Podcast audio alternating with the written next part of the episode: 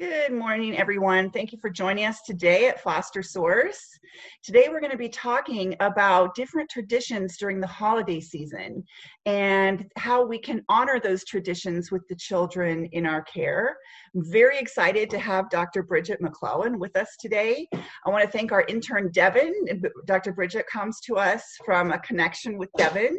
This is the first time we've uh, had this class, and we're really, really excited to offer you something new. Um, we had last week, we had our foster care alumni panel. That was a panel of adults who had spent time in care as children.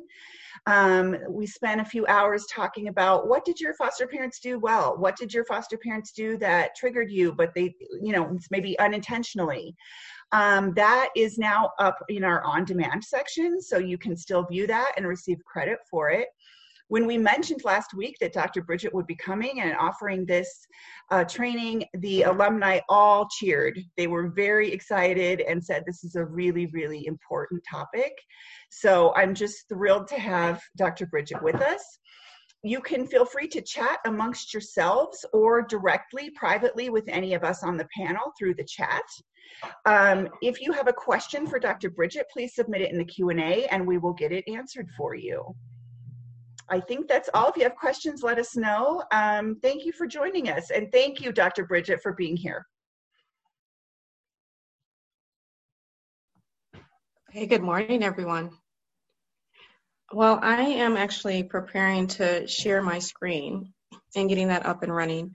Um, I actually want to start with a little bit of an interactive activity. Um, so I by training am a clinical psychologist, um, and I do uh, spend some time with Devin. And I wanted to do this topic um, when actually when Devin came to me, um, she asked me if I would be willing to do a presentation. And part of my reasoning for doing this is I myself used to be a kinship foster care provider. Um, so you know, I actually talked to my siblings that have been in, in foster care um, and got some su- suggestions and thoughts from them. Um, so I was hoping I can share some of my, you know, experiences as well as some of what comes from my background and training with you today.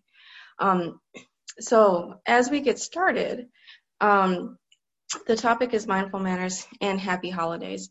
Um, it's not truly just about the holidays, but it is about the idea of you know, how do we deal with this um, intersection that comes from um, cultural differences, some of the implicit biases we have, the potential for microaggressions, um, and also um, supporting the youth that we work with um, through trauma. Um, so, what I wanted to actually start with is asking this question. I'm going to uh, just list a couple of holidays that are popular. And if you celebrate that holiday, what I want you to do is um, type in, I think everybody's typing into the Q&A, um, just take 30 seconds and type in um, one or two things that are important to you and how you celebrate that holiday. Um, so the first one that I am going to say is the one that's coming up, uh, Thanksgiving. Go ahead and put that in the chat, guys, and I'll read some of those off for you as they come in. Food. Number one, the food. Spending time with family, Thanksgiving, family and food, family, family, family time and food. Okay. Football. Football. Okay, that's a different one. Okay, good. Family dinner, family time with family, family and food seems to be the gifts slash treats, board okay. games, pizza and bowling, quality time with family, time off, mm-hmm. volunteering with my dad. I love Hunting it. I the, the deer with only a dinner knife. Just kidding. Sharing why we're blessed and thankful. Food, glorious food. Cook together. Watch football. Talking about gratefulness. Uh, friends and games. Taking time off. Yes, driving around with from driving around with the kids. Yeah, from all the appointments for sure. Mm-hmm. Someone says, I'm from Europe. Thanksgiving was not celebrated. I love it. Okay, I really love that.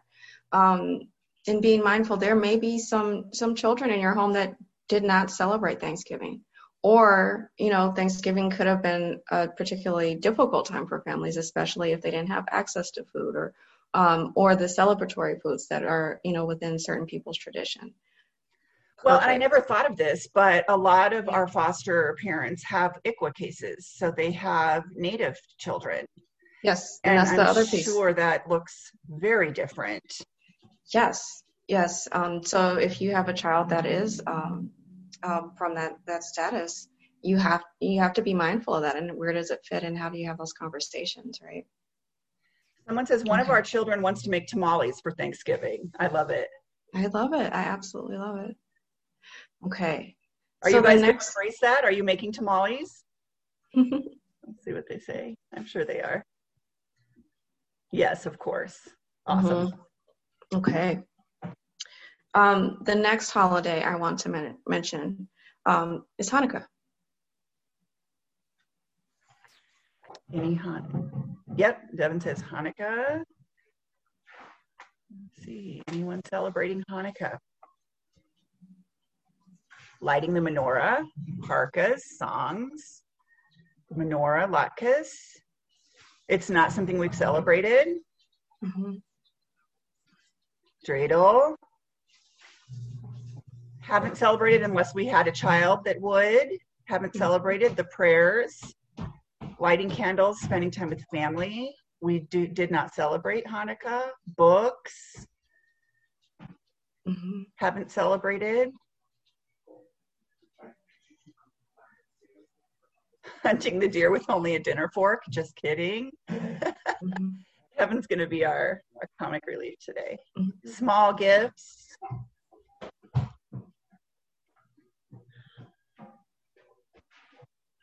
Eight days. Mm-hmm.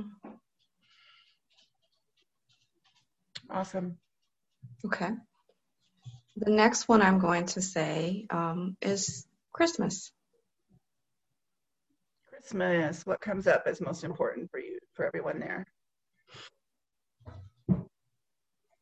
Family time, setting up the tree, Christmas tree, presents, songs, gifts and candy, old movies, food, baking, setting up the tree of the family, even if it's two months early. Yep, movies, playing in the snow, train and books, time with family, travel, movies, hot cocoa, baking, mm-hmm. staying home, lights outside, Hallmark movies, games, ravioli on Christmas Day. I love that. Family mm-hmm. and a mm-hmm. Christmas walk, a Christmas parade, gift exchange, baking cookies, decorate the tree and make cookies together, the light tour, eggnog, mm-hmm. baklava, love it. A Charlie Brown Christmas, yes. Chinese food on Christmas Eve. It's mm-hmm. a tradition. Special ornament for children with us for the first Christmas. That I love that. Mm-hmm. Presents under the tree, decorating cookies, making a stocking for them too. Absolutely. Mm-hmm. Wonderful. Someone says um, the, the next fish. one. Go ahead. Yeah. The next one I want to share is Kwanzaa. Kwanzaa. Any Kwanzaa celebrators out there?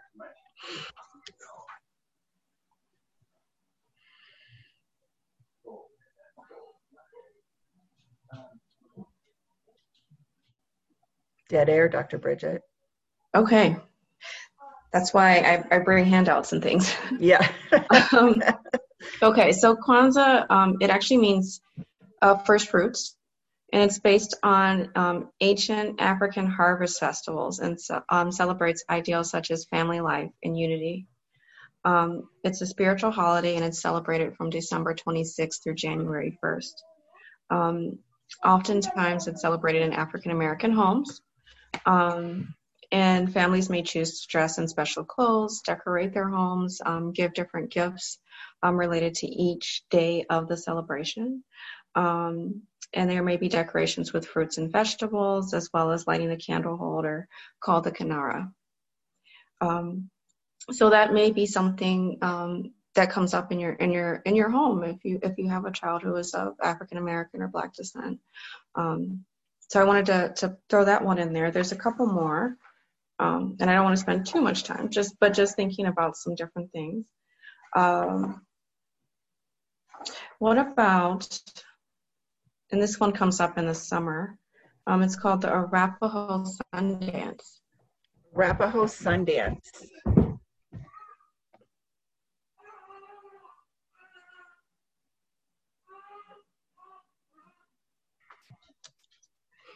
Does not sound like something familiar. Yep, never heard of it, is what people are saying. Okay, so this is um, celebrated more in uh, Wyoming. Um, so this is Cheyenne, Arapaho, and Shoshone, um, and members of other Plains Indian tribes um, actually dance around a pole topped by a buffalo's head. The buffalo is a symbol of plenty, um, and dancers wish for good fortune in the year ahead. Um, and then, well, I'll bring in just two more, and then we'll really get started. Or I should say, yeah, two more. Um, what about Ramadan? Ramadan happens during at different times of the year. Yep, Ramadan. Fasting. So they lots of prayer. Someone says I've had students who celebrated Ramadan. Okay. Parties.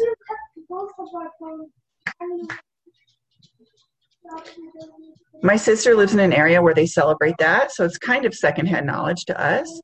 Uh, prayer, meditation, breaking the fast.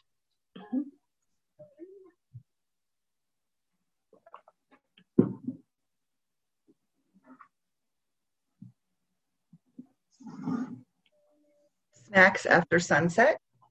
Mm-hmm. Fasting, yep. Asking for forgiveness.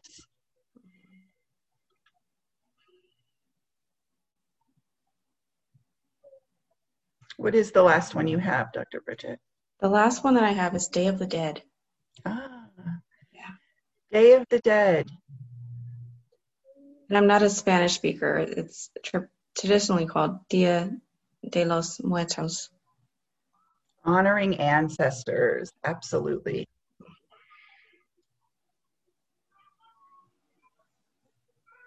Never celebrated, but well aware of it. Remembering ancestors.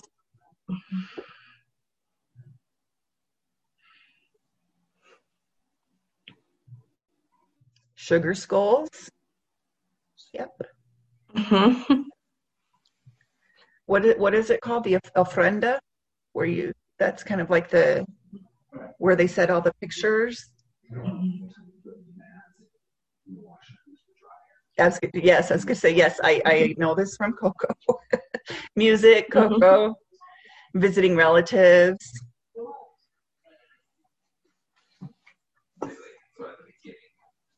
Prayer, never celebrated it.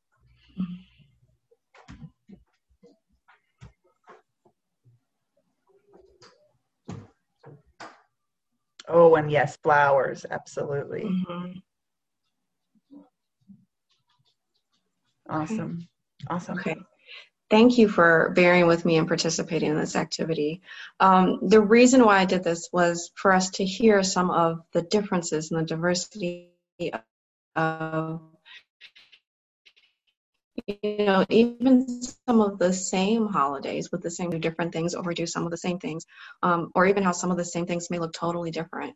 Um, so I want you to kind of take those thoughts and some of your reactions um, to what came up in, in the responses um, and be mindful of them as you go through um, this presentation um, and this training and just being able to reflect back as we move through things. Okay.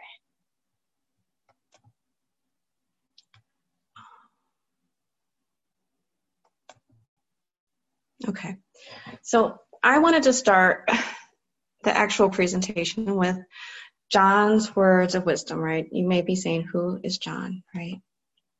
Um, so, John actually spent 14 years in the, cult, in the foster care system and he was with multiple families.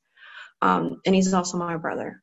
Um, while I was making this presentation, I actually asked him to look over my slides.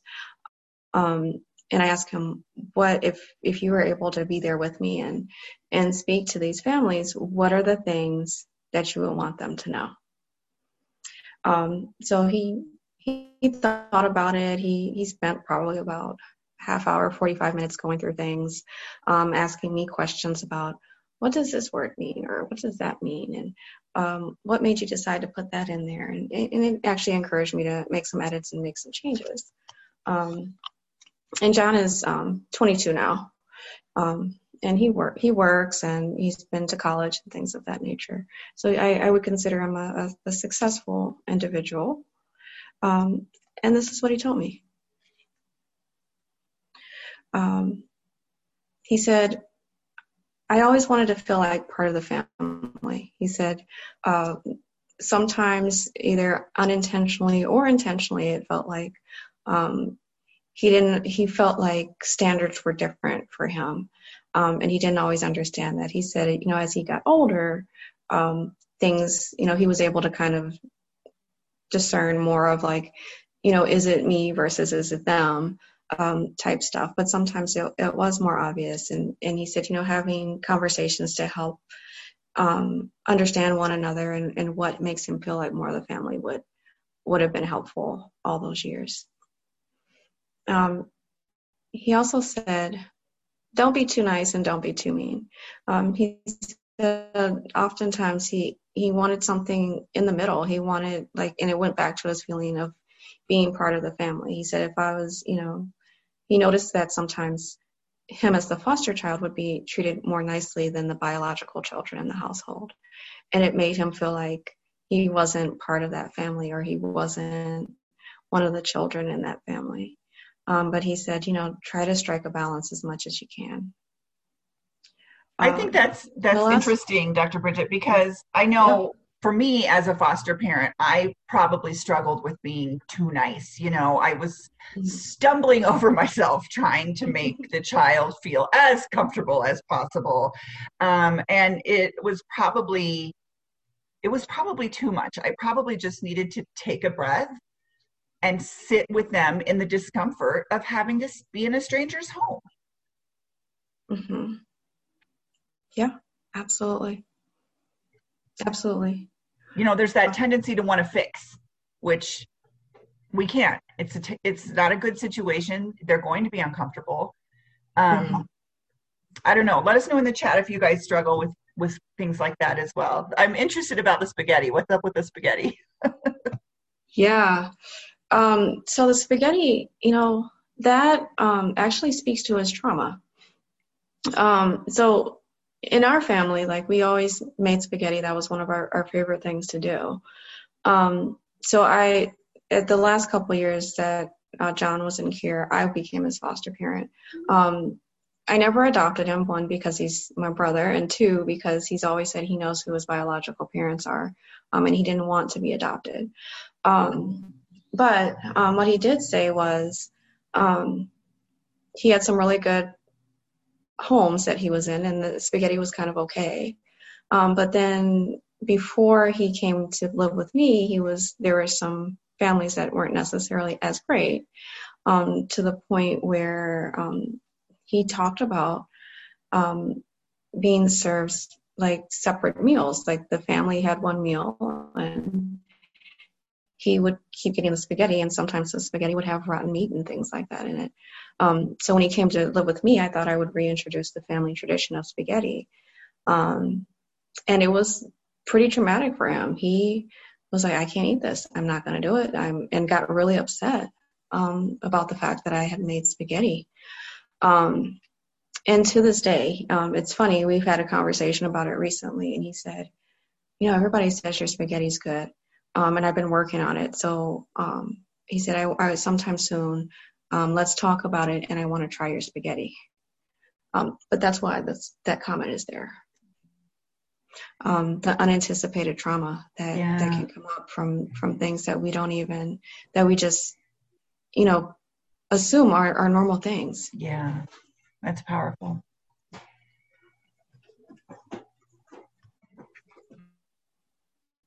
Okay. Okay why why did I want to go here? Why did I want to call this um, what I did? Um, and you heard a little bit about the fact that we uh, celebrate holidays differently. Um, and it's important for us to have special time um, and special experiences. Um, so sometimes um, by having these discussions ahead of time, it's it can offer us some insight to you know what's important to the children that are placed with us, as well as potentially uh, past trauma. I apologize if you hear noise in my background. My my son is actually with his dad, um, all the way on the other side of the house, but sometimes he can he can get a little excited. If any audience understands that, it's this one. So no stress. Okay. So Someone no says worries. our our current foster daughter says that she has never really celebrated Christmas. In fact, one of her biggest traumas happened on Christmas Day. hmm Exactly. And I think that's one of the things we want to know. Um, because, one, you don't want to not celebrate things that are important to you. And at the same time, you don't want to re traumatize the children that are in your home. Um, so it's worth having conversations ahead of time about how do you balance that, right? Um, does she not want to do Christmas at all? Um, or does she want to, um, you know, do something different or, you know, be separate in a way during certain times and there's an there's an understanding and there's the cue word that she needs a break. Um, or does she want to, you know, reintroduce this holiday with you and your family? Um, those are all great questions. And I think we're going to get into some of the strategies for having these discussions in a, um, in a mindful way um, as we go through um, the slides here. Yeah, someone says my very first foster kiddo was very, very overwhelmed and triggered by gifts. Mhm. Um, we had to have a gift conversation with the bio family our first Christmas because they sent so many gifts. It took three days to open them. Wow. Oh, right. So we've got one end of the spectrum to the other, it sounds like. Right, exactly. And it's and you have to sometimes you you have time to think ahead and sometimes you don't. Like, you know, and and how do you, you know, bring these things about and you know, if these families are in contact with their bio families, you know, sometimes bio biological families feel really bad about what happened. Um, so they may try to overcompensate by sending tons and tons and tons of gifts. And then you may have other children in your house that have one or two gifts or don't celebrate Christmas at all or are wondering what's going on and you know does my family not care as much because maybe their biological family couldn't afford to purchase those gifts so how do you strike a balance between the equity and, and the understanding that people out there care for these kids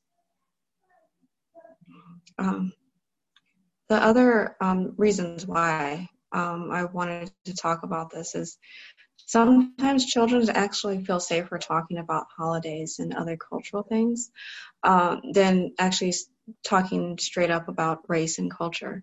Um, because holidays are things that are that happen. We see them in the media.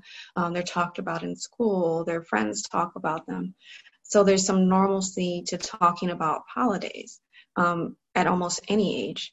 Um, but when we talk about race and culture, there's that question of you know, like, am I making someone feel uncomfortable or am I overbearing or I'm taking up too much space? So sometimes we can take up just enough space by talking about um, the holidays and what we do around these times and get to learn about one another in a what may be a safer way sometimes.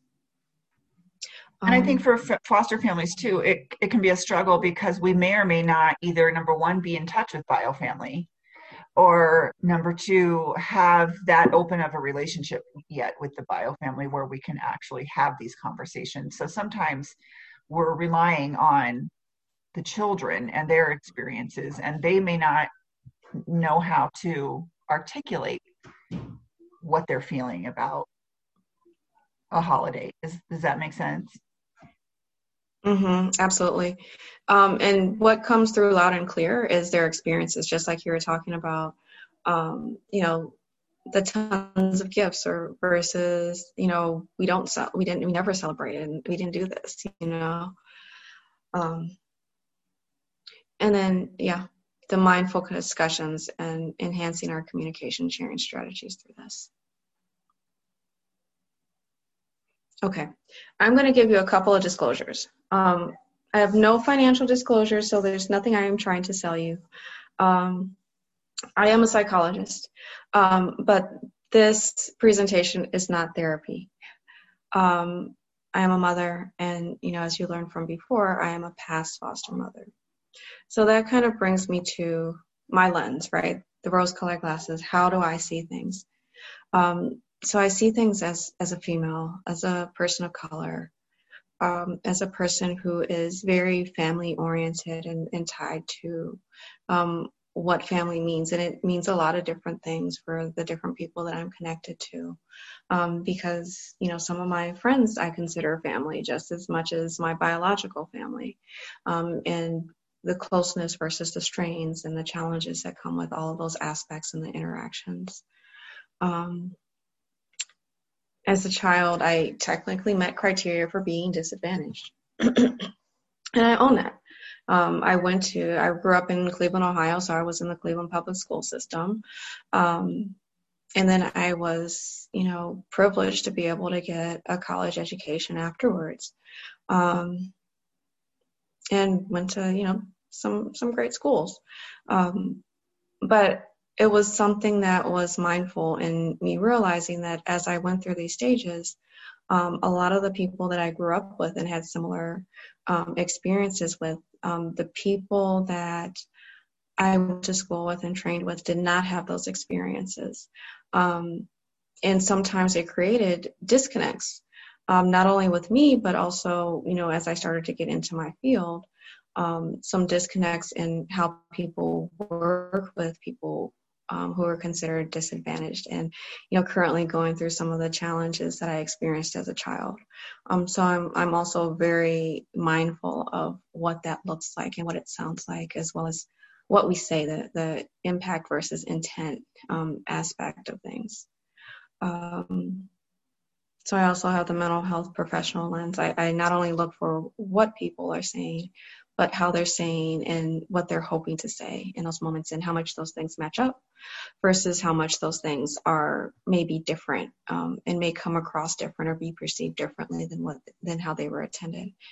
Um, I'm also a gener. I I was born kind of on the cusp, so I sit right in between uh, being a Generation Xer and a millennial. Um, I was actually looking for information on this and found a new term called Xennial. So these are kind of those individuals that may have been born kind of between like 1978 and 83 ish that sit on the cusp and kind of have, you know, both those experiences of being well and mindful. So a lot of times I can I can sit in both places, and sometimes I, I don't get everything that fits for either one of those um, those generations. So it does sometimes create some some different things that go on for me because I sit in the middle.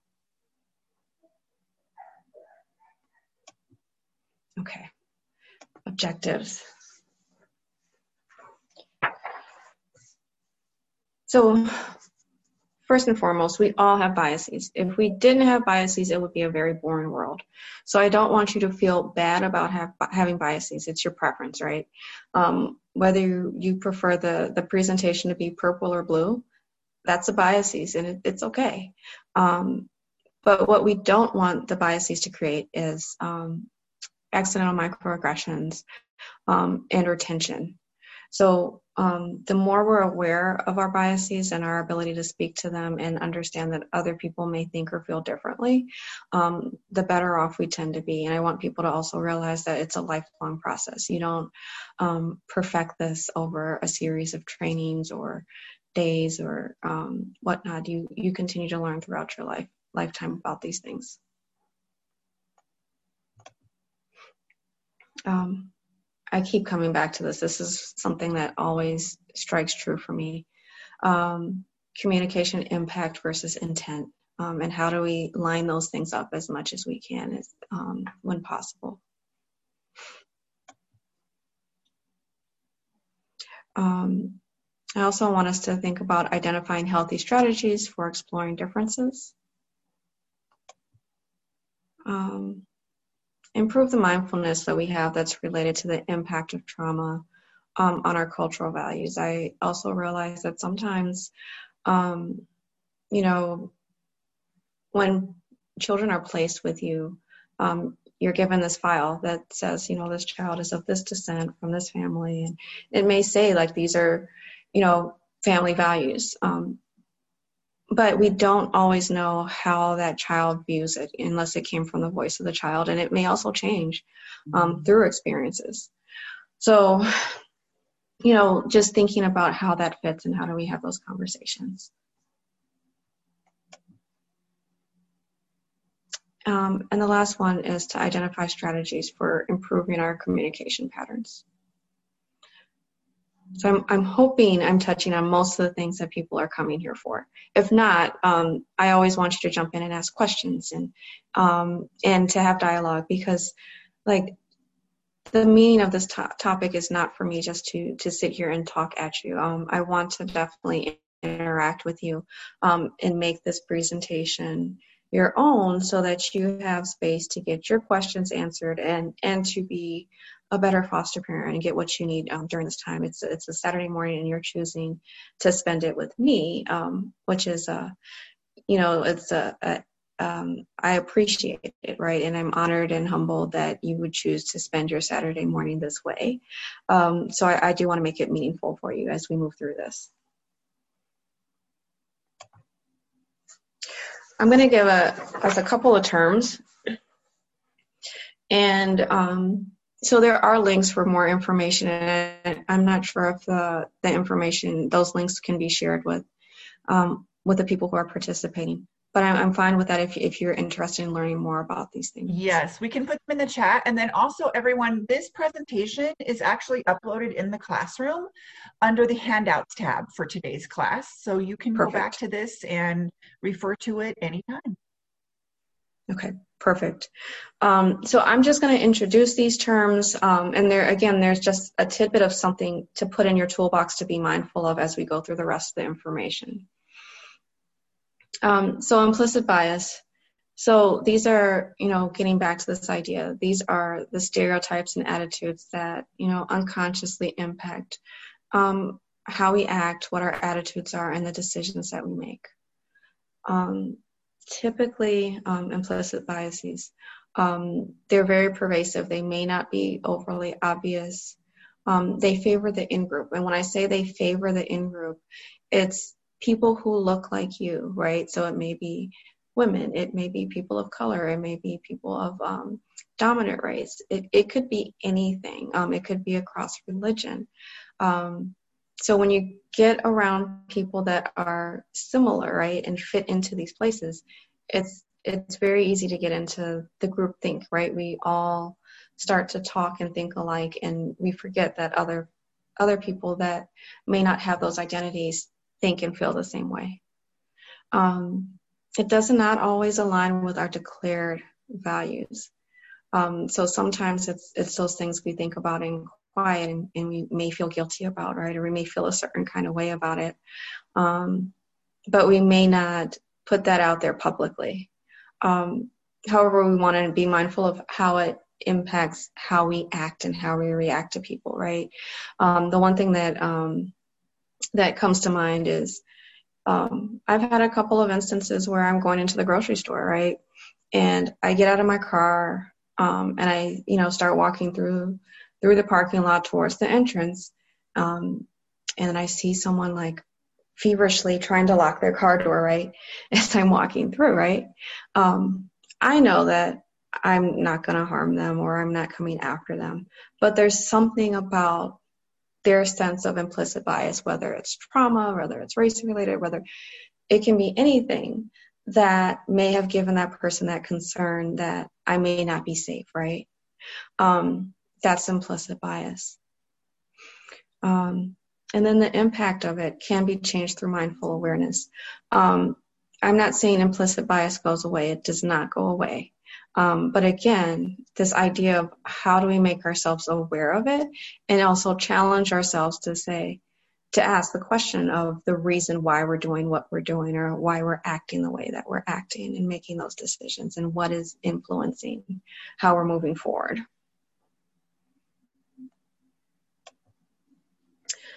The next term is microaggression. Um, I feel like this has kind of been more of a popular term at work for me and um, in other professional settings. Um, and this is one of those words that John asked me. He's like, "What is a microaggression? what does that mean?" Um, so these are subtle actions and behaviors um, and statements that are discriminatory against minority groups. Um, in simple, you know, simple ways, they can be called, they can be considered racial slights, um, and they can be conscious or unconscious. Um, I put a couple of examples there, and I, I probably put some of the the the nicer ones. Um, does anybody have any examples that they could think of or that they're aware of?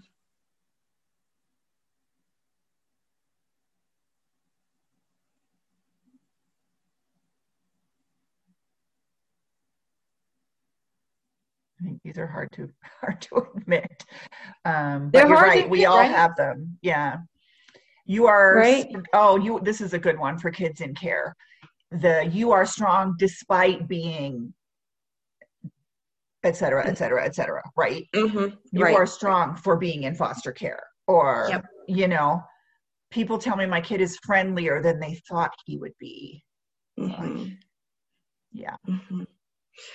Right. Um, and I mean, and when I say unconscious, like sometimes, like these things are not intent intended to harm. We go back to this impact versus intent, right? Sometimes we're we're thinking we're giving somebody a compliment, um, but when they hear it and they listen to it, it's like, oh my gosh, oh, I, you know, now I get how harmful that could be, right? Oh, this is a good one. Someone says, would would a microaggression be having to sign forms for school and the forms say father and mother when we're a two mom family? Yes. I, I would agree. I think that Absolutely. is a microaggression.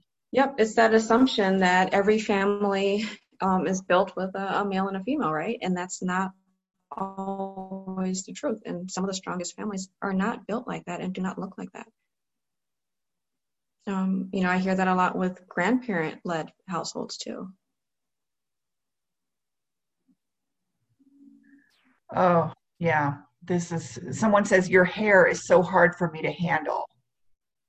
Mm-hmm. Yeah, absolutely. That's a, that's a big one. Mm-hmm.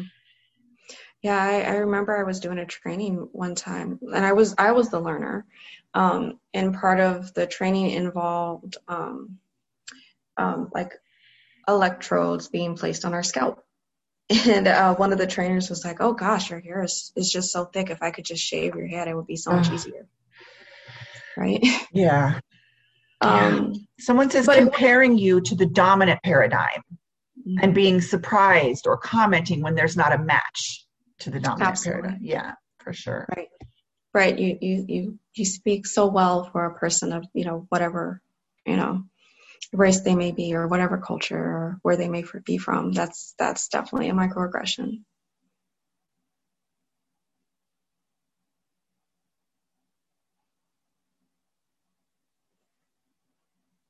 Okay. I'm going to be mindful of, of our time. Um, i think we're doing well though. And then if, if if i need to come back i can come back this is another good one. Someone says, okay. um, we've had not so microaggressions too, like neighbors assuming our Latino child did something when it was our white child.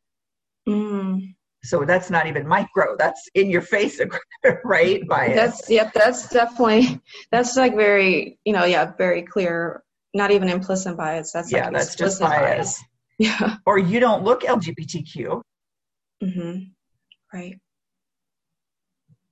Right and just thinking about how people who hear that um, and identify um, what their experience becomes in those moments. Okay. The last term I have is cultural humility.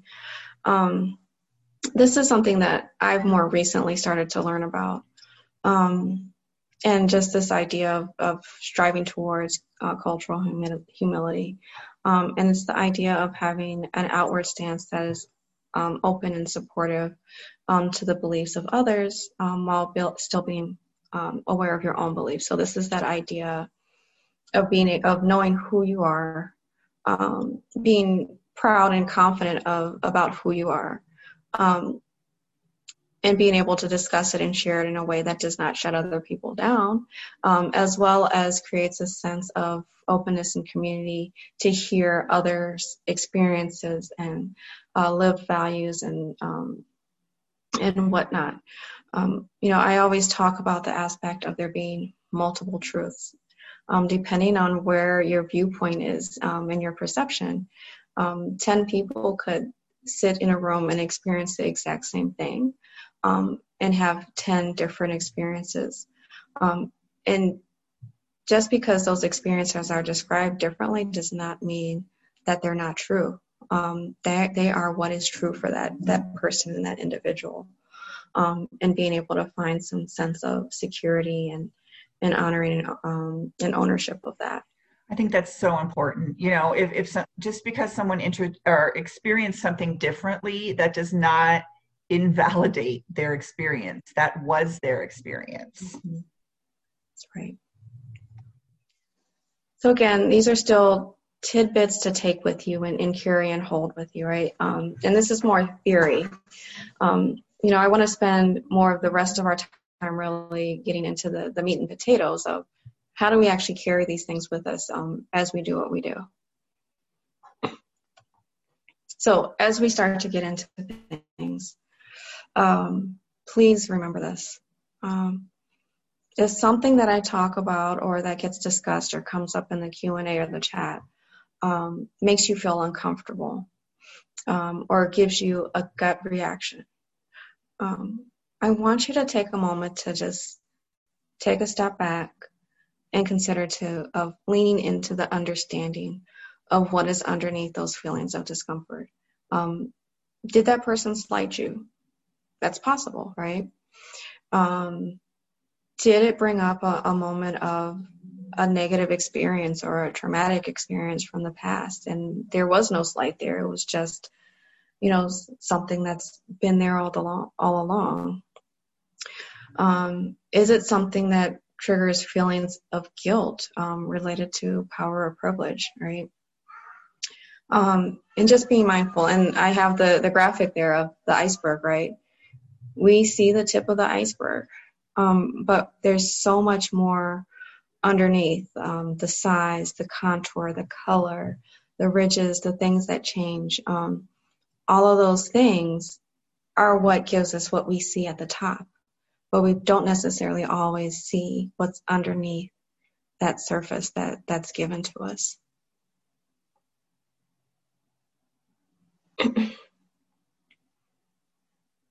Okay, so here is our next activity. Um, I don't want people to necessarily feel like they have to um, share these these thoughts, but it, this is just some questions to kind of think through, um, and it really encourages um, increasing more mindful awareness of of you and yourself and how you interact with your environment. Um, so first, I want to th- I want you to think about who you are um, and what aspects about you are most important to you.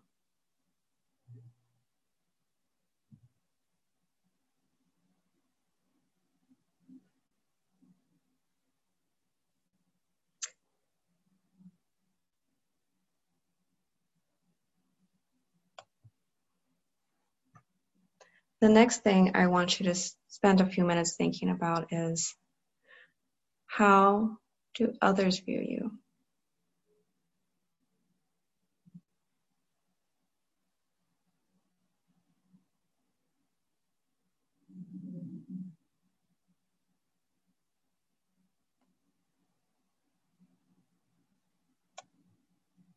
And now think about how you would like for others to view you.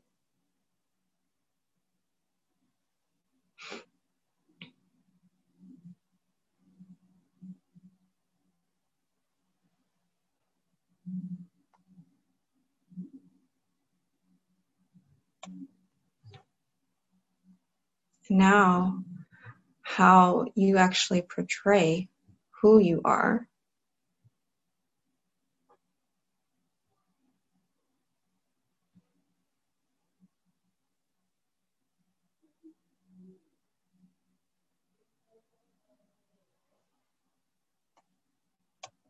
And finally, I would like for you to think about how who you are impacts others.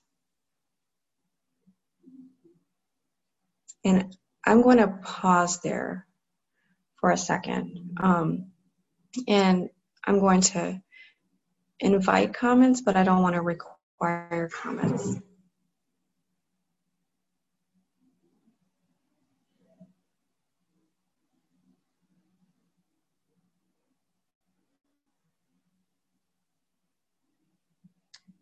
It's kind of heavy, right?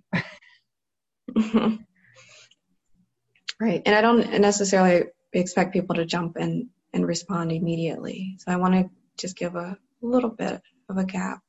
I think for me, my is, fear would be that people don't view me the way I would want them to view me. Mm-hmm. Yeah.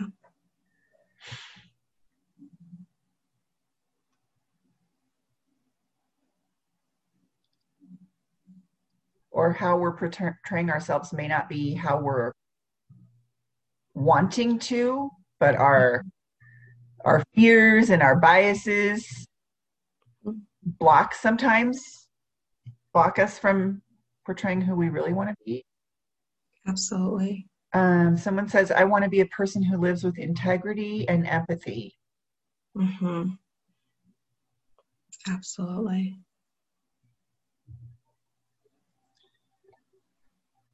Someone says, I'm seen as a foreigner due to my accent, and it often overrides anything else. Mm. I I can understand that. Brian and I lived overseas for about a decade, and it was always the first identifier for us mm-hmm. was the foreigner. Absolutely. Right.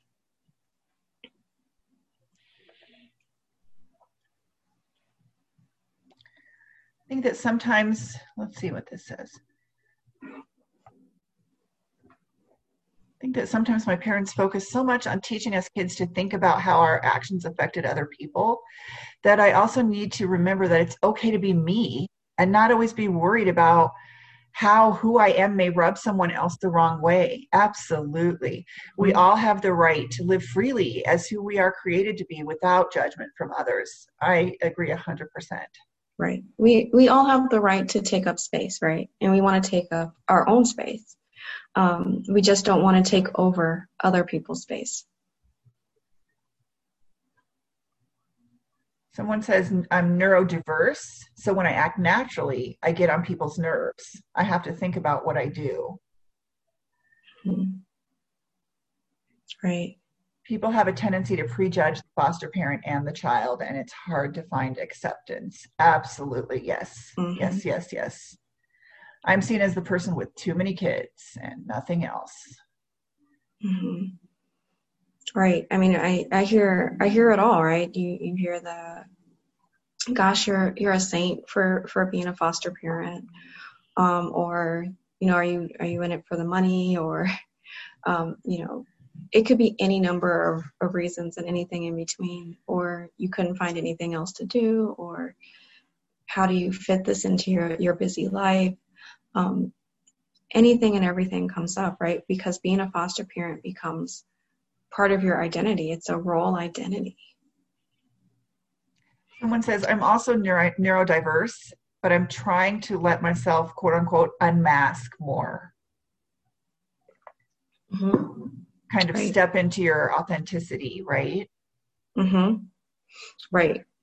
And I, I oftentimes talk about how do I maintain my authenticity across um, the different people that I interact with because I, I can be my authentic self across different populations but still present differently, right? There's different aspects of, of unmasking and how we unmask in those moments because um, you're going to interact differently with the children who are in your home versus your parents, um, if your parents are around, or grandparents, um, as well as coworkers, um, friends, family. Um, and you can be your authentic self across all of those spaces, but the way you show up um, may present differently. Yes. Someone says, Aren't you too old? Yes, we get that a lot. Mm-hmm. Yeah. And then as I think about this, I also want us to kind of flip this on its head a little bit, right? And as foster parents, also be mindful of of the identity of the foster children in your home. They probably are not specifically thinking about these questions. Um, but regardless of their age, there is that idea of who they are and who they want to present to you and how it impacts the dynamics of your household. Yeah. Can you talk a little bit about the term neurodiverse? Neurodiverse. Are you asking me to talk about it? Yes. Gosh, that's something I didn't even think a lot about. Um, and when you say that, I think so. That one came up, right? Yes. And when people, so I, I, may I'm gonna flip it back a little bit and and just ask, um, one, you know, what are what are what aspects are we talking about?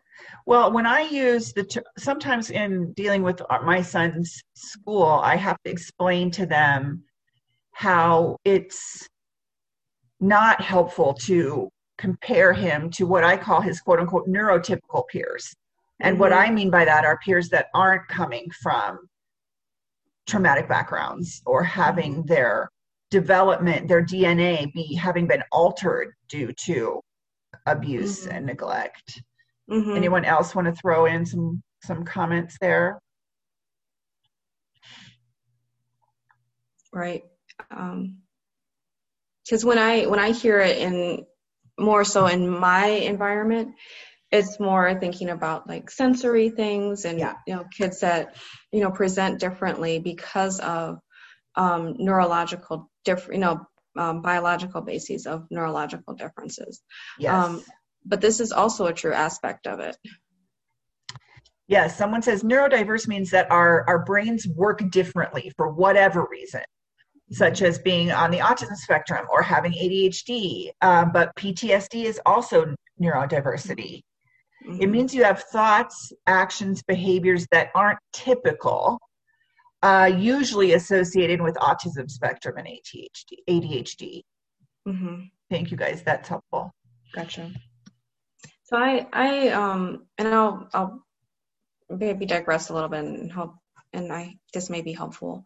Um, in my world as as a psychologist, I I say a lot of these terms are are meant to give common language, um, but the unfortunate thing is that oftentimes that common language um, creates biases, right? And well, in essence, um, can have some negative connotations because not everybody just takes it at face value for, you know, this is a common set of characteristics for people who meet this title, right? Um, so I'm very mindful and, and cautious about, you know, when I give diagnoses to people because, you know, my first stance that I think about is if I put this diagnosis in this person's chart, is it going to help them get what they need or is it going to harm them? Um, and if it's going to harm them, I'm very hesitant about making that diagnosis um, because that's not helpful to that individual. If it's going to make them eligible for supports and services and for people to better understand what they need, then absolutely I'm going to make that, that diagnosis. Um, so, in thinking about the idea of neurodiverse, um, you know, I talk to a lot of parents. I'm I'm a more so a child psychologist than anything else about ADHD. Um, and my stance with ADHD is um, it's a set of terms to describe how someone's brain works. Um, to me, it doesn't mean that there's something wrong with their brain, but more often than not, the way that their brain is wired is different than the way that is taught in most of our school systems. Um, and as a result, we get this list of symptoms, right, and behaviors that we see um, that we would describe as ADHD. And then we think about how do we support that child, right, or and or not support the child um, to do a better job in fitting into um, you know, our square peg of how we're, you know, how um, everyone else is taught in that classroom. Um, so I, I, am very mindful of, you know, neurodiversity that way. Um, and you know we have to think about what what we do with these things and and and how do we empower and and shift the lens. Um, anxiety is another another topic that i think is often viewed negatively. Um, but oftentimes i talk to families about anxiety and say you know honestly when we think about evolution um, if we weren't wired to be nervous uh, we wouldn't have been aware of threats. So genetically, those of us that were more aware of threats and, and i.e. more nervous and technically probably more anxious are the ones that more likely survive generation after generation after generation. Um, and it also spills over into our trauma lens and how we teach about that, right? We have that heightened sensitivity in order to protect ourselves to remain safe um, and knowing um, and increasing a sense of awareness of when we actually are safe so that we can dial it back a little bit um, versus continuing to know like you know what i am in a situation where i'm not safe so i need this reaction to keep going in my body so that i can get to a place of being safe. Um, so it just thinks uh, it's just begs for me to think about how do we put a spin on these things that are happening and where we go with them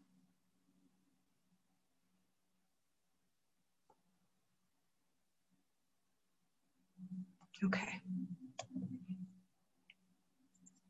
I want to switch gears a little bit and just talk and start to talk about some of the things to be mindful of. Um, so, um, being mindful of the trauma narrative and unpacking that. So, I have a couple of recommendations, and I also always encourage you to throw in additional thoughts that you have. Um, Yes, absolutely get information from appropriate, reliable sources. This may be um, caseworkers, um, if other family members are available. Um, sometimes Google can be helpful for some language, um, but also be mindful that it may not be true um, in that moment, or it may be true, but just being careful about um, where it is and how it sits. Um, the importance of really interpreting unanticipated behavior as part of the trauma response until proven otherwise. Um, one of the things I always talk about is being mindful of the fact that people do the best they can with what they've got. Um, you know, I I have strong reactions when I hear people say I have a bad kid, right? Um, for the simple fact that oftentimes those behaviors that are told to us as bad behaviors or a bad kid, um, oftentimes there's some reason for it, right? Um, you know, when you hear the stories of um, a foster child smearing feces on the wall, um, it's probably a trauma response, right? Um, because, you know, if it's dirty, if it's smelly, um, people who are abusing them are less likely to may let, be less likely to come after them right? Um, but being mindful of of what it is and, and what its protective factor has been um, in that individual's life especially if you're starting to see them early on in that relationship um, someone sorry dr bridget someone says I, I love that. It seems as though many therapists who aren't trauma informed think that trauma responses are automatically adhd or bipolar. Mm-hmm. absolutely. Um, and i really you know I, I feel like i've gotten into almost arguments over the phone with people about this of why aren't you diagnosing adhd why aren't you diagnosing like um, conduct disorder. And, and I'm, I'm going back to saying, because they don't have it, right? There's other things going on that we're working on. And, and I also believe in, you know, people who need to know should know, but there's certain aspects that not everybody needs to know, know every single thing because sometimes yeah. things are used against our children too. Yeah, the other someone says the other issue is teachers not being trauma informed. Um, mm-hmm. It should be a required pre-service practice. That that definitely is is challenging. Um, I know our teachers are being asked to take on more and more, um, but someone says I'm a teacher, and I completely agree. Mm-hmm. And I think um, sometimes this is something either you get it or you don't, right? We we offer the the trainings and I, I think that if you embody it and you really take it in, um, you can get it. Um, but I think sometimes we have to peel off the layers of protection of the things that, again, that comment about lean in and understanding, you know, something that may kind of make you pull back. Um, you have to get past that. You have to find comfort in the discomfort in order to get down to the root and the base of things and to really move through these aspects that, that get us into the deepness of what happens. Um, I also say avoid asking questions that could feel judgmental or embarrassing. Um, and I'll, t- I'll talk about like language in, in specific, but that goes back to the, the microaggressions. Um, and the implicit bias and, and just being aware of those things of how do we restructure those questions to invite openness and acceptance versus shut things down. And that's how we get to this idea of allowing for open communication. Um, Someone just and, said, I, and I think, sorry, so I yeah. just wanted to add this in there. Someone says, and I think this is so important. I also think foster parents need to be a bigger part of therapy while our children are with us. Mm-hmm. Um, we find we could use the information to best help the children, but we're excluded from that in the case a lot of times. Mm, and I okay. mean, child welfare is shifting a little bit um, towards uh, including foster parents as more of the team, which is definitely mm-hmm. a step in the right direction. Um, but I, I agree. The the more we know and the better we can understand what they're working through and how they're working through it, the more mm-hmm. we can keep that healing process going while we're parenting. Right. And I think about how it's packaged. I think we we tend the pendulum tends to swing one way or the other. Um, I do believe it's important for foster children to have a safe, uh, neutral, private space to share things that are going on in their life.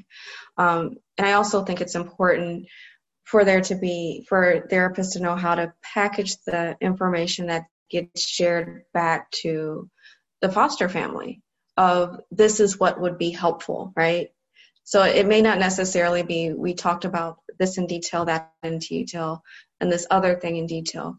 But if a if a therapist is able to package and say you know gosh these are the things that trigger trauma for for this child these are the coping strategies that we worked on. Um, these are keywords that can help help you have better conversations moving forward. Um, all of those things would be helpful and engaging, right? And even if there's special times where there are certain sessions that you do things together, whether it's family games or family activities or getting to know you better activities that are moderated by the therapist, um, I think that helps to create better dynamics. Absolutely. And I think someone says we also have our own trauma responses, no matter how minor. And that is like, that is step one of being a foster parent, right? You are right. so right that our, our response is coming from our own mm-hmm. Um, right. with trauma. And then, just real quickly, for those of you, I'm loving this discussion. If you're comfortable and would like to do your your comment to the whole group, we do have some people think, "Oh, I'd love to see all these comments," but some of them are just going to the panelists. So, if you're if you're comfortable sharing with the whole group, please feel free to do so. Absolutely, yes. And then, you know, time and time again, you know, this cope the coping strategies that are that are most helpful. Um, you know, I think a lot of times we're given a list of here's things that'll help help your child do better, right? Um, and nobody's a cookie cutter, um, but just knowing what what works and what doesn't work. Um, and before I move away from that, I do want to also talk about um, foster parents can experience trauma um, being a foster parent. So yes, we bring our past experiences in, but sometimes things happen in the home um, with the children that are placed with us that are particularly traumatic.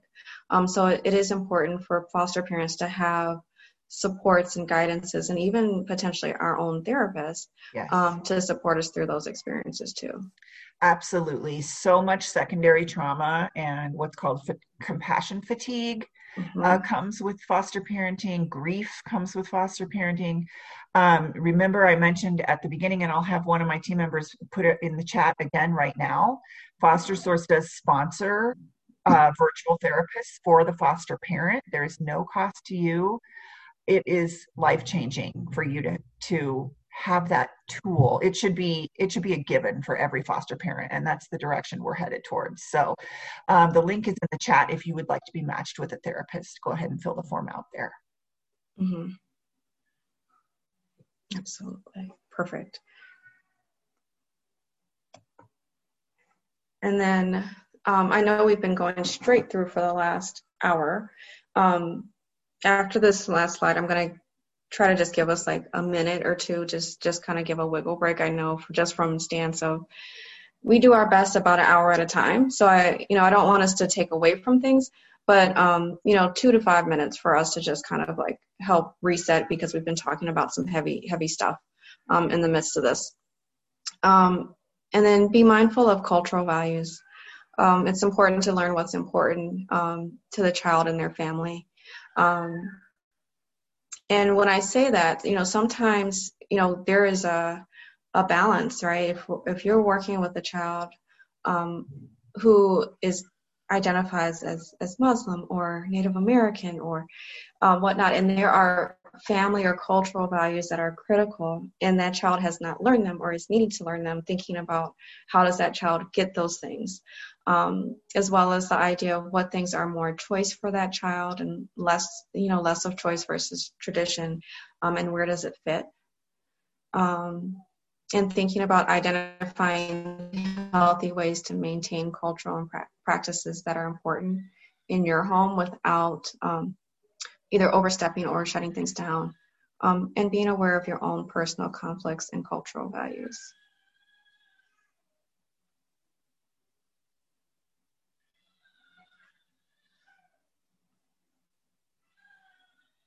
Okay. Um, so the next topic we're going to move into is communication. Um, or is it okay if we take a minute or two for people to kind of decompress and stretch a little bit so Absolutely. that they can It's 1041. Okay. Let's come back at 1046. Five minute bathroom, coffee, kid break, whatever you need to do. Okay. Yeah, go for it. All right. Perfect.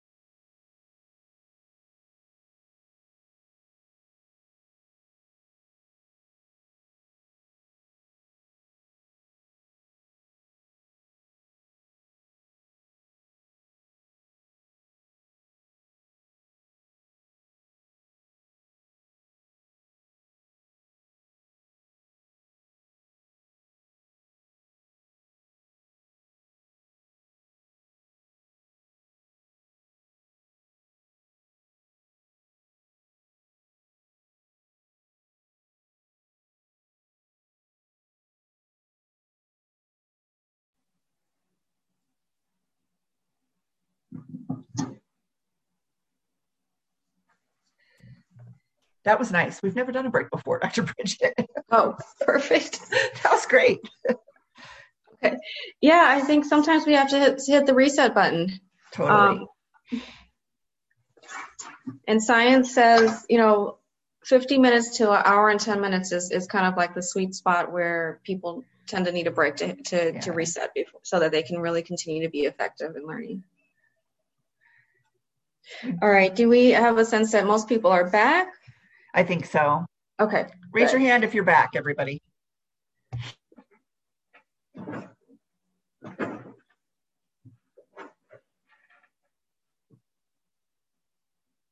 Oh, I love this. The fact that all, you can just like raise your hand and, and respond to things.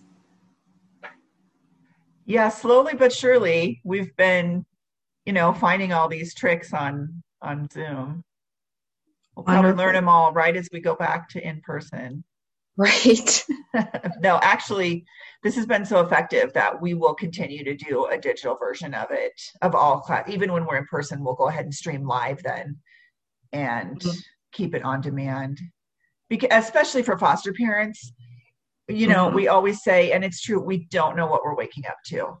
So right. it could be that we planned to come to training in person and somebody's having a really bad morning and it just we just can't right we have to redefine success as foster parents about a hundred times a day exactly exactly okay I, I I love this. I love the the interactions that we're having, even though um, we're online, but we're also in the comfort of our own homes, and we can, you know, kind of hear. You know, I'm I'm I'm smelling the breakfast cooking in my house right now. Right and I can check in with my baby and come back, and it's it's it's so great. So there's there's certain advantages to this. That's exactly what Devin said. She was like, "I bet she went to check on her baby." I did. I did. That's cute. Yeah, I agree. And my team was we were all chatting during the break, and they were like, "This group is so awesome. Everybody's engaging so much." And yeah, it's definitely fun when we have an active group like today. So thank you guys. Yeah, Yes, thank you. Yeah, someone says, I do miss the daycare portion of in person training. Amen. Yes. At Foster Source, when we're in person, we always provide free childcare, and that will always be the case. And we are so ready. We cannot wait to get back in person. So as soon as it's allowed, we will be there. Absolutely. Great. You guys have a great program over there. All right. I am going to move into talking about effective communication, and then we're going to move into our talk a little bit more about some of the holidays, okay? All right, um, big important conversations. Um, I, I, I say it almost never works well um, if you spring big conversations on people. Um, it is so important to have time to prepare for big conversations. Um, so you know, just quick tidbits that I would recommend.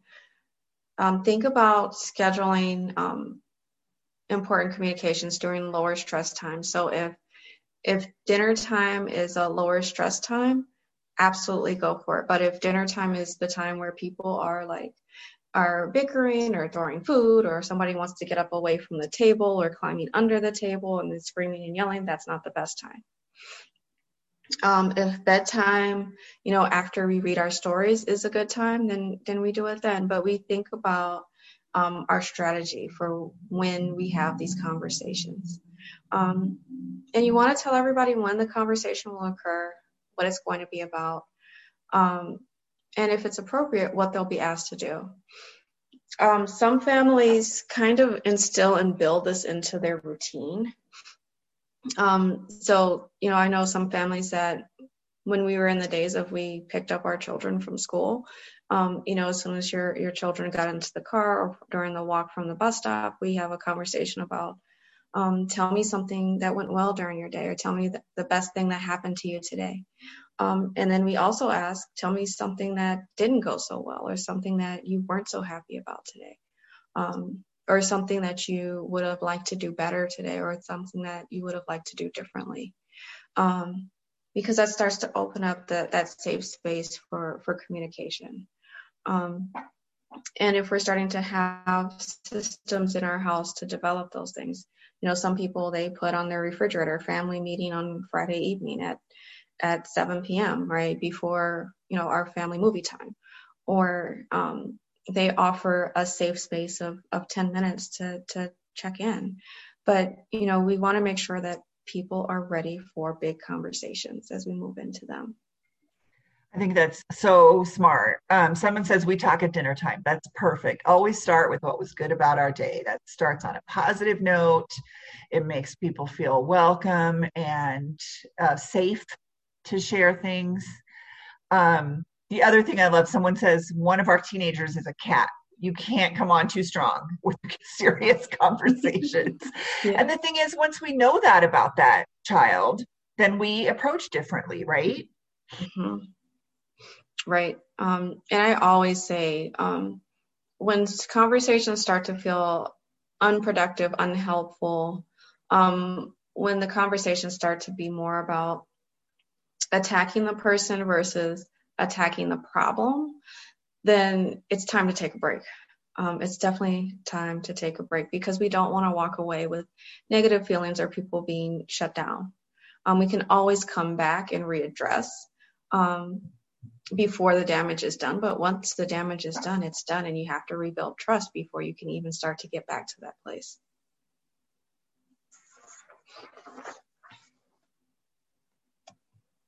Um, most people have probably heard this. Um, try to use I statements when voicing concern or describing behavior. Um, so I'm not saying things like, I don't like you. That's not a helpful I statement. Um, but you could say, um, I felt afraid when you were screaming, right? Or when you were cursing. Um, or I felt loved um, when you picked me up from school. Or I felt special um, when you brought me that artwork. Um, that starts to give some context of what's going on, right? Um, again, we get back to impact versus intent in our language. They're talking about, and I've heard this before, that the car is helpful sometimes for these harder conversations because you don't necessarily have to look at each other, right? Mm-hmm. And a lot of times that feels safer. Mm-hmm. Right. I am not a person that requires eye contact all the time. I know older generations, when I was growing up, it was, you know, we were taught to look at that person in the eyes, right? Look at them in the eyes, be straight to, straight up with them, get on their level. Um, in my training, I've learned to, you know, to kind of actually take a level down. When I'm in rooms with people, the first thing I want to do is sit down um, and it may be sit down in a chair. It used to sometimes be sit down on the floor um, because I don't ever want to tower over someone because that you know sends a, a, a message of power. Um, and like yes, sometimes you will be standing over people when you're having these conversations, but be mindful of when and why um, you would want to be over someone versus you know on their level versus not have eye contact in those moments.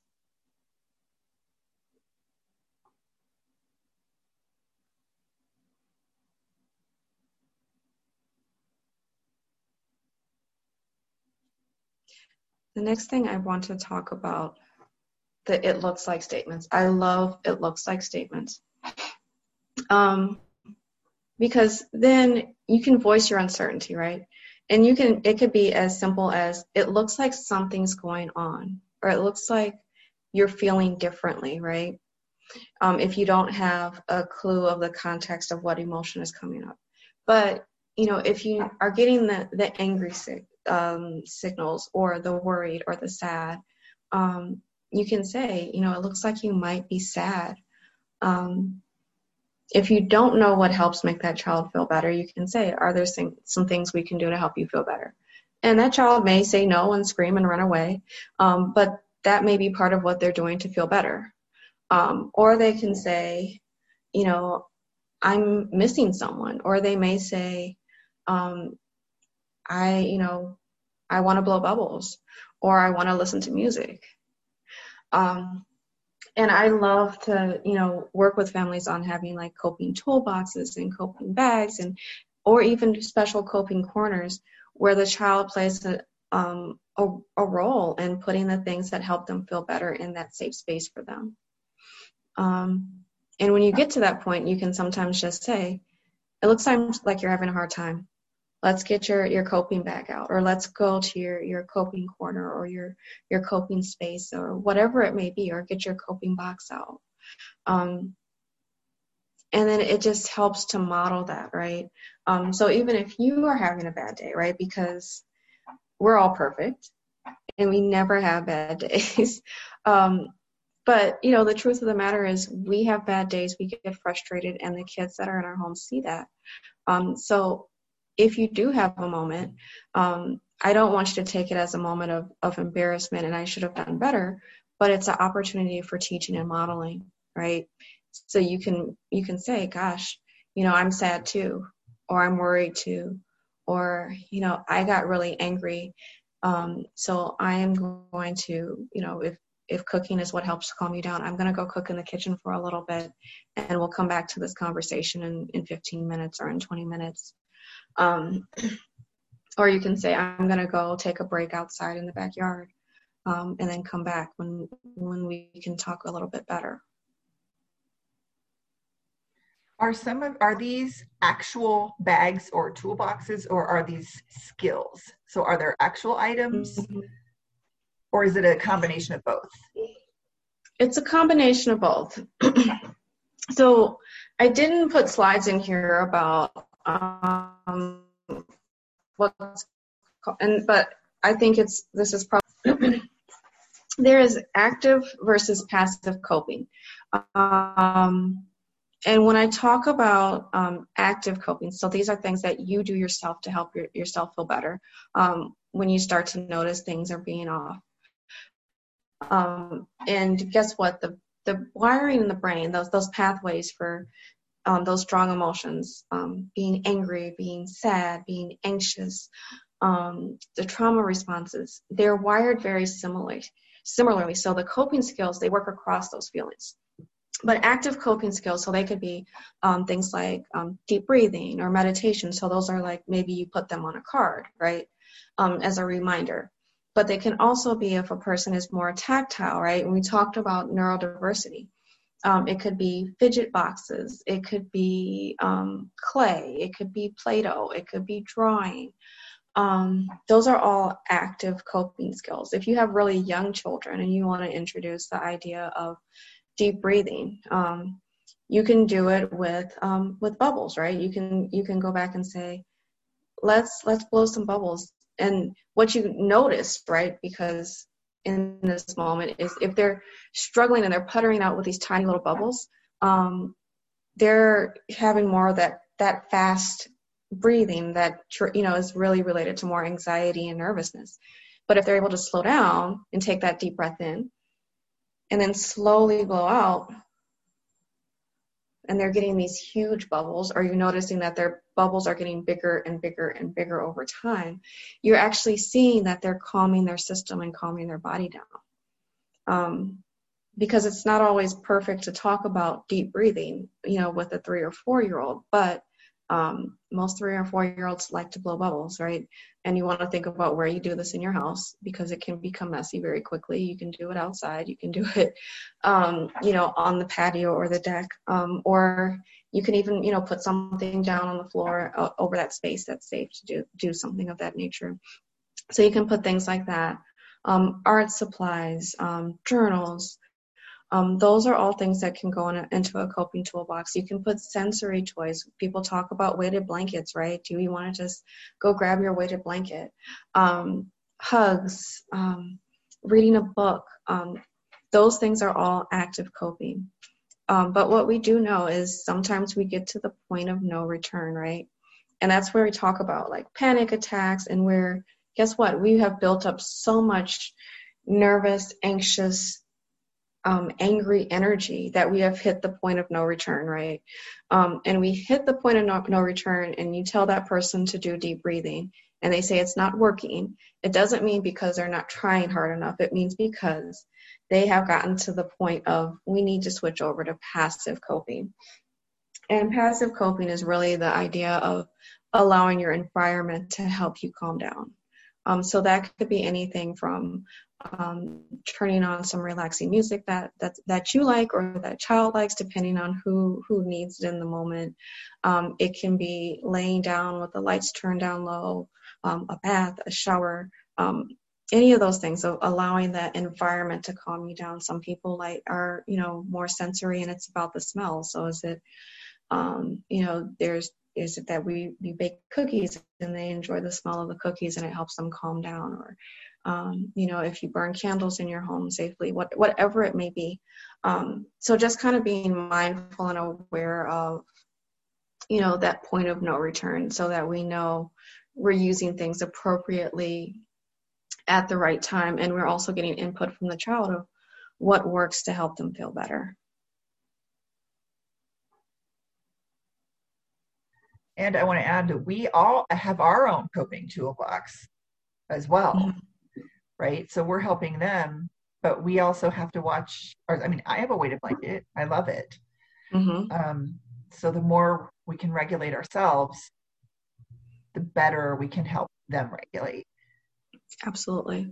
Yeah, if we're totally dysregulated, um, kids feel it, they sense it. Um, they may not understand exactly what it is, but it it changes the dynamic and, and it affects your your ability to interact well. Um, and, that's why I also love. I, I was hearing that that you know if you need respite, let us know. Um, that is so important. Being able to take that time to yourself, um, so you can reset and and support your needs. Somebody says it'd be great if you could get the child to do any of this during a meltdown. And I agree. Sometimes you can and sometimes you can't. And on those times you can't is the time when you just have to sit in with them right. and model the best, you know, model the grounding that and the regulation that you can and just mm-hmm. sit with it. And I love Yep, and I love that you said that, right? Um, and that is exactly that point of active versus passive coping um, when you're saying, you know, let's get the fidget box out, let's draw, if, if crayons are being thrown back at you, or, um, you know, the, the deep breathing becomes huffing and puffing, or if you play like a, um, a meditation or a guided imagery and they're just screaming at you, that's where we're thinking passive coping because that energy has to come out and the, the body has kind of gone into panic mode. Um, so anything that that child tries to do is probably going to create more intense negative feelings and emotions. Um, so that is that point of this is where we sit with it and we let it come out. Um, and that's why we talk about like you can, you know, just kind of let the environment be as calm as possible around the child or around you if, if it's you, um, and wait for that moment for things to start feeling better. Um, and then we go from there.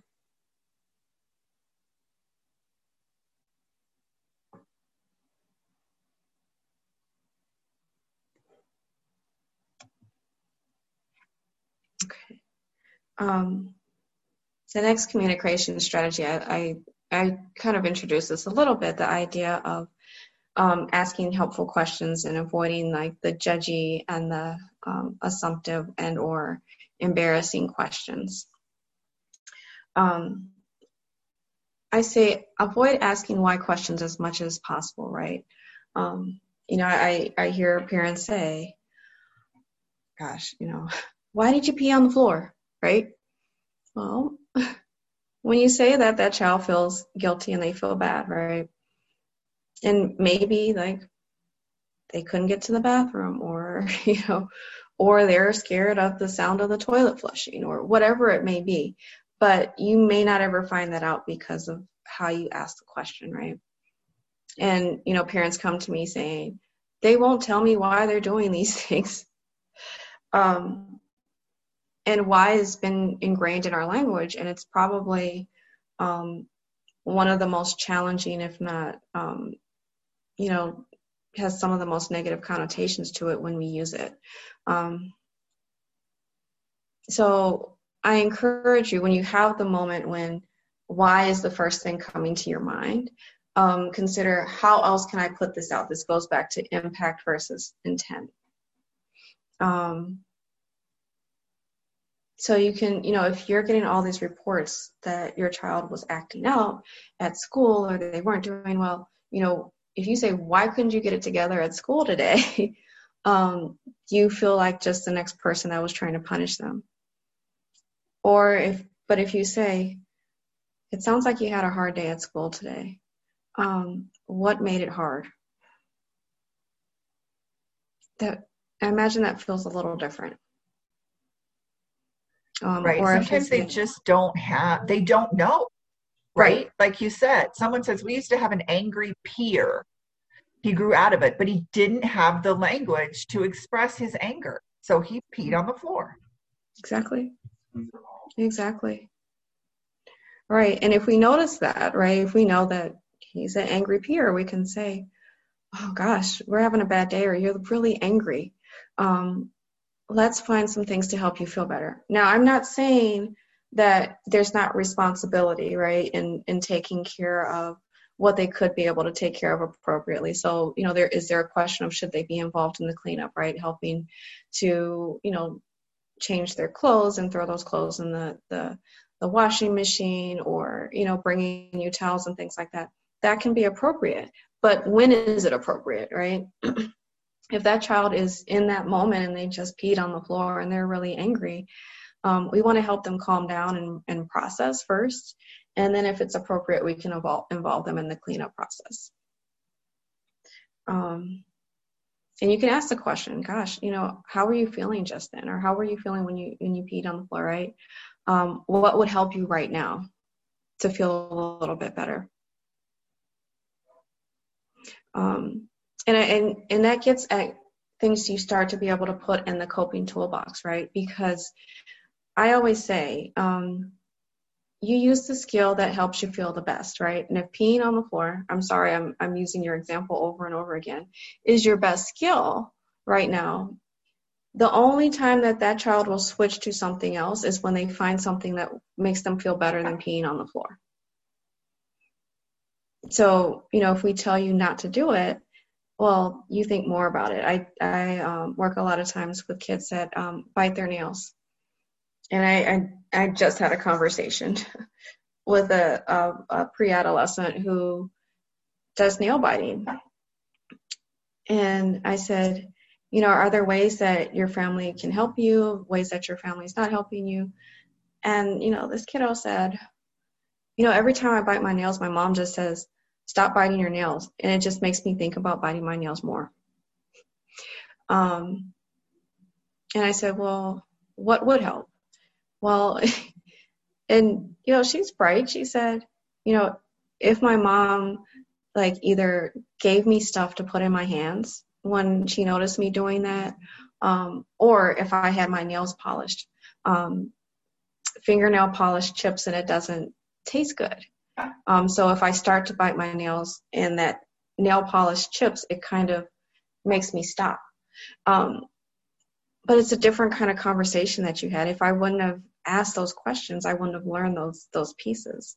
Um, and then you know those are those pieces that you take back to the parents, right, to help them in the moments of you know being able to to catch those in a way and actually bring attention to them in a more accepting way so that children can actually start to use other skills that um, may be considered more helpful or more accepted.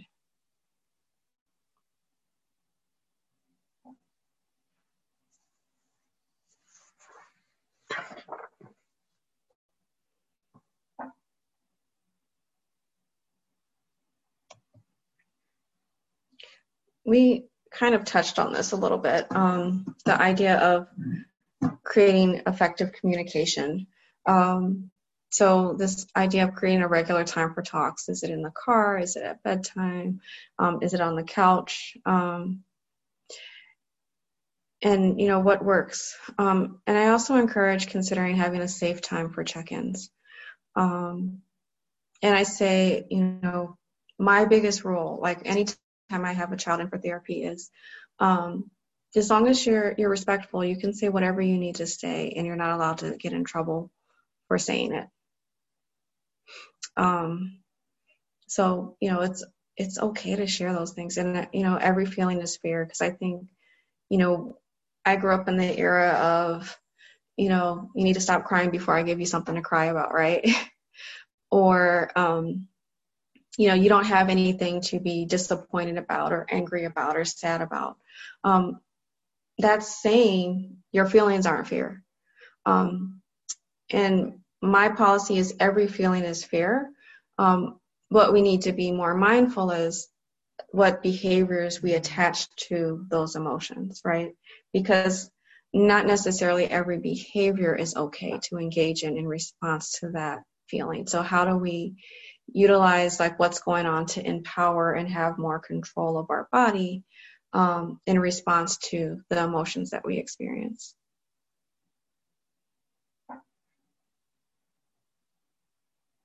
Yes, someone says choices help. Absolutely, giving mm-hmm. choices.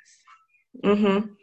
Absolutely. You know, if if your child needs to take a shower, um, it's it's okay to offer two choices if it fits within the, the family routine do you do you or do you want to take your shower before or after dinner or you know and you can set some policies into you know into effect we you know we don't start our you know time like if people have earned time with electronics or social media i wouldn't say social media with kids that's dangerous but electronics or watching movies or our favorite shows maybe those times don't start until we finish some of those tasks that need to get done um, or we transition but um, having some choice um, helps people feel like they have more control. Um, I'm not saying that um, children should run your house, um, but when there's choice that's infused, they feel like they have a little bit more control over their situation.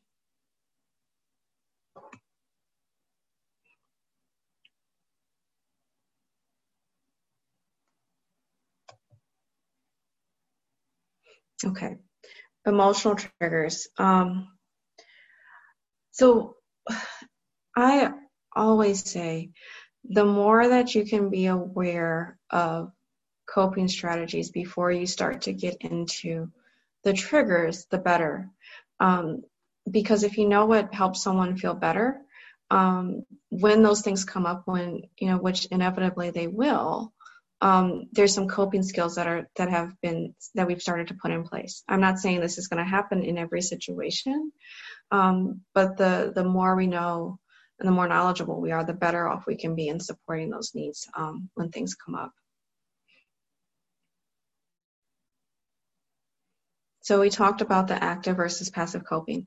Um, I start to like think about identifying cues. You know, is it that the someone's voice starts to tremble or um, they speak uh, more loudly? Is it that you know the fists? You know, people have like clenched fists on their side or their shoulders are up. Um, you know, start to look for those cues and see um, if you can catch them sooner than later. Um, kids are always watching you too. Um, so try to model healthy relaxation strategies and verbalize, you know, moments um, when you're using them so that they see you doing it and maybe they want to come do it with you, right? Um, if that's okay. Um, it's fair enough to, to ask questions. What helps you feel better? Um, what helps you calm down? um, what helps you to fall asleep, right? Because a lot of times those things that help kids feel sleepy are the, those things that help them relax. Um, also, what makes you upset? Um, and you know, it may be some of the nuances. It may be the spaghetti dinner, um, and that's going to help you be prepared to cope with some of the triggers that come up.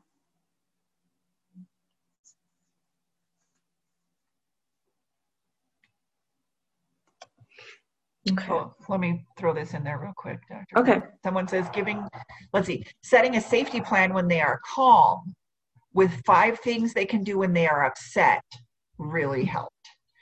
Absolutely. So kind of get in front of it, right? Yep. We want to prevent as much as we can, um, but when it when it happens, it happens, right? But if we're prepared and we have like the skills, when you when you are highly upset, it is hard to make good decisions and it's hard to remember those things that help you feel better. But if there are people who are around you who are calm and remember those things, or if there's a, a list that's in a special place in the house that you can go back to and, and use and say, oh gosh, these are your five things. Um, which one of these can we get out right now to help you feel better? That's perfect.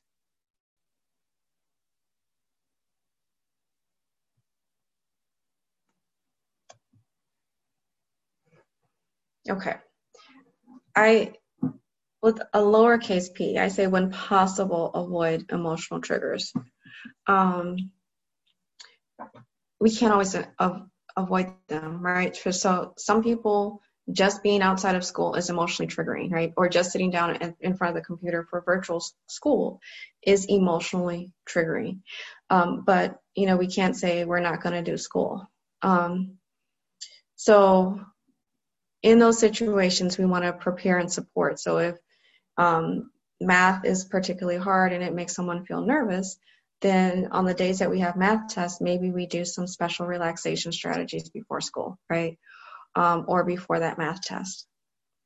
Um, and then, as everybody's been saying before, when you're taken off guard, when you you know something happens that's unanticipated, try to remain calm as much as you can.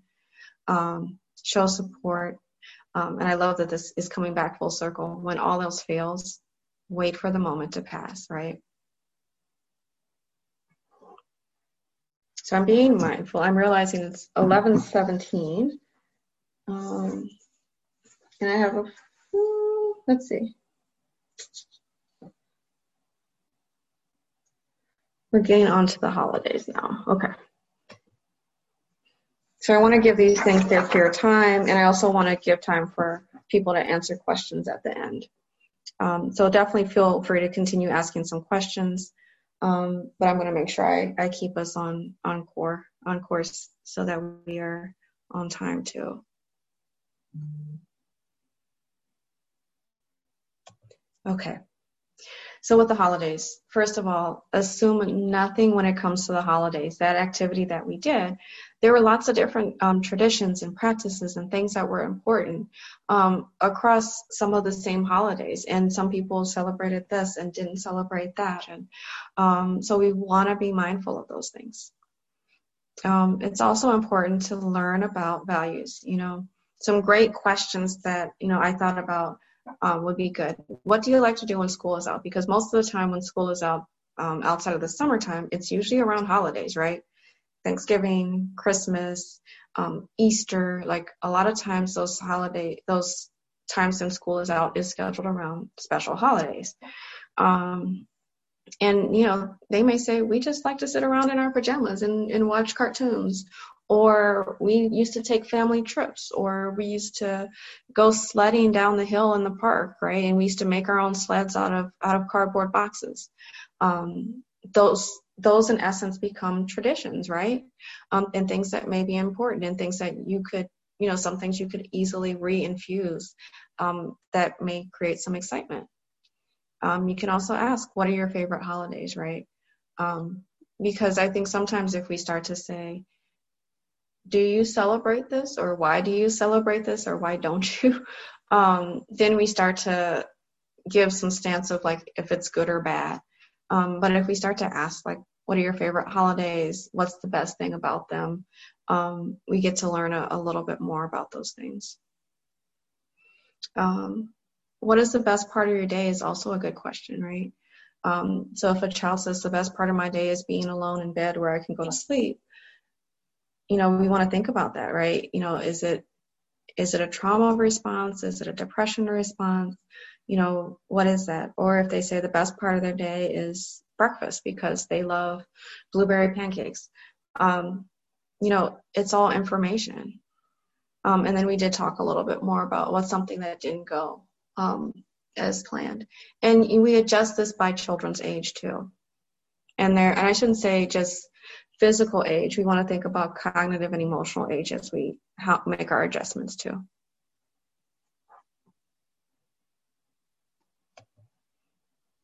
So, what are holidays to people, right?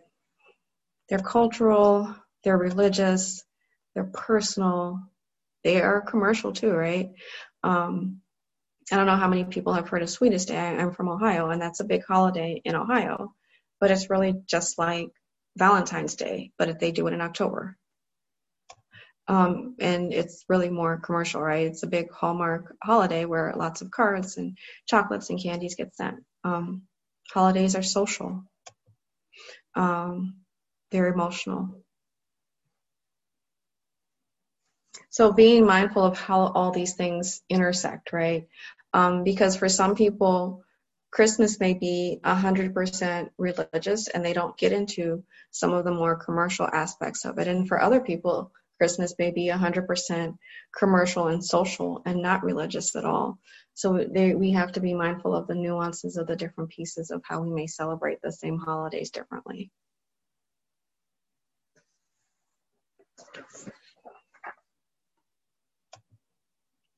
All right, holiday inclusion. Um, so it is important to find out about what traditions are important, and we've we've been kind of talking about different strategies to start to find out some of those things and start to open up those conversations. Um, and I want you to hear the message that it's it's okay and supportive to talk about your traditions and consider how you incorporate all of those things into everyone's values, right? Making this family plan of what the the holiday season is going to look like and um, you know what places are okay to be more involved versus less involved and um, you know the other pieces that come into play because i think sometimes um, if children are in contact or still have visitation rights sometimes these children are going to have visits with their family and what does that look like and where do you where does your role become in the back and forth of that um, I always say do not take it personal if a foster child does not completely understand all of your values. Um, and prepare for extended family. Um, you know, we're only responsible and control, we can only really control ourselves and our own behavior. Um, we never know what curveballs our extended family may throw at us. Um, you know, I think we're mindful of inviting the appropriate people and trying to create a buffer zone and a bubble and, safety. Um, but think about um, what's important and how do you plan for those moments, right? Because, you know, I think sometimes extended family can ask questions that may be inappropriate or maybe offsetting or maybe challenging. Um, and you want to be prepared for those and, and prepare the children in your house for that. And I'm not saying you say, oh, when my aunt comes over to the house, um, she says this, but she doesn't really mean it. Um, but you know, it's more important for you to kind of like set some gu- guidelines and boundaries with those family members first, um, and then know what you're going to do if they challenge those boundaries and the guidelines.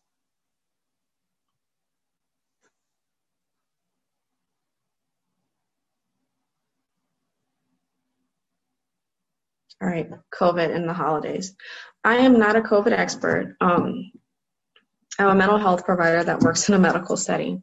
Um, so I hear about it a lot. I hear about the recommendations and the challenging things that are happening and how this may be changing everything that we do this year. Um, so there's this, you know, I always stress the, the importance of balancing safety versus reasonable risk um, just as physical health is important, mental health is important. Uh, more and more people um, are presenting as more anxious, and we're starting to hear terms of like COVID PTSD, CPTSD, um, and there's more data starting to slowly trickle out about that. Um, so it is important to think about how do people stay safely connected and not completely socially isolated in these moments.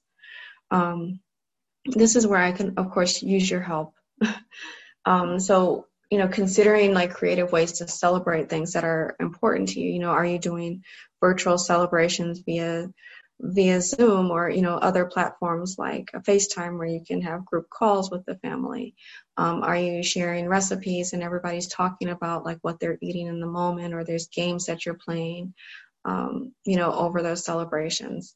You know, do you need to do uh, physical distancing at home versus not. And you know and are people you know are you only in contact with certain people? So you are able to do different things. Um, you know are gifts coming in in different ways and different strategies? Um, and then you know how do we spin this on its head?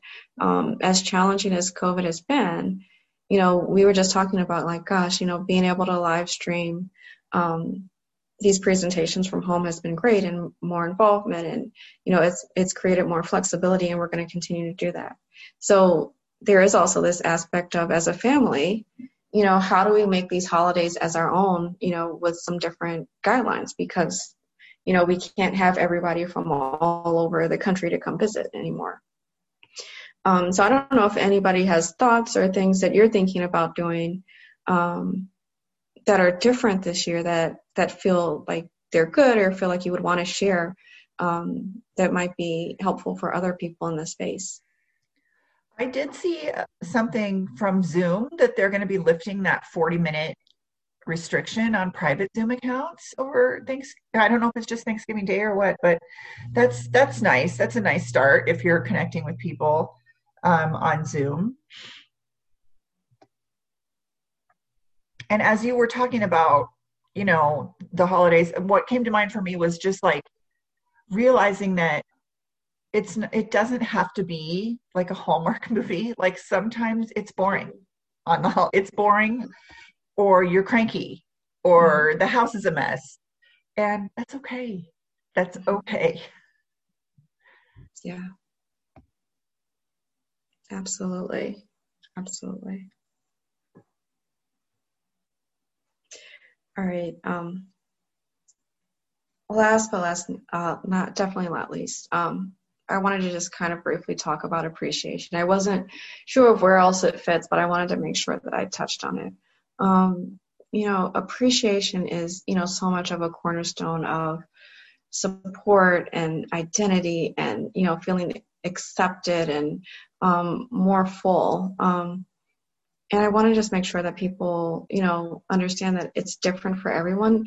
And I think that's one of the most challenging things because what's what my definition of appreciation for me and feels helpful for me may not be your definition. Um, so it's important to not assume that you know you know i love it when someone in my house washes the dishes right? Um, and i come home to a clean kitchen but that may not be appreciation for someone else. Um, so you know take time to learn what is important um, for that person to understand that sense of appreciation is it just sitting with them for quality time in, in silence? Is it um, a conversation? Is it like doing special activities together where you're able to interact or get to know you better games? Um, is it words of affirmation?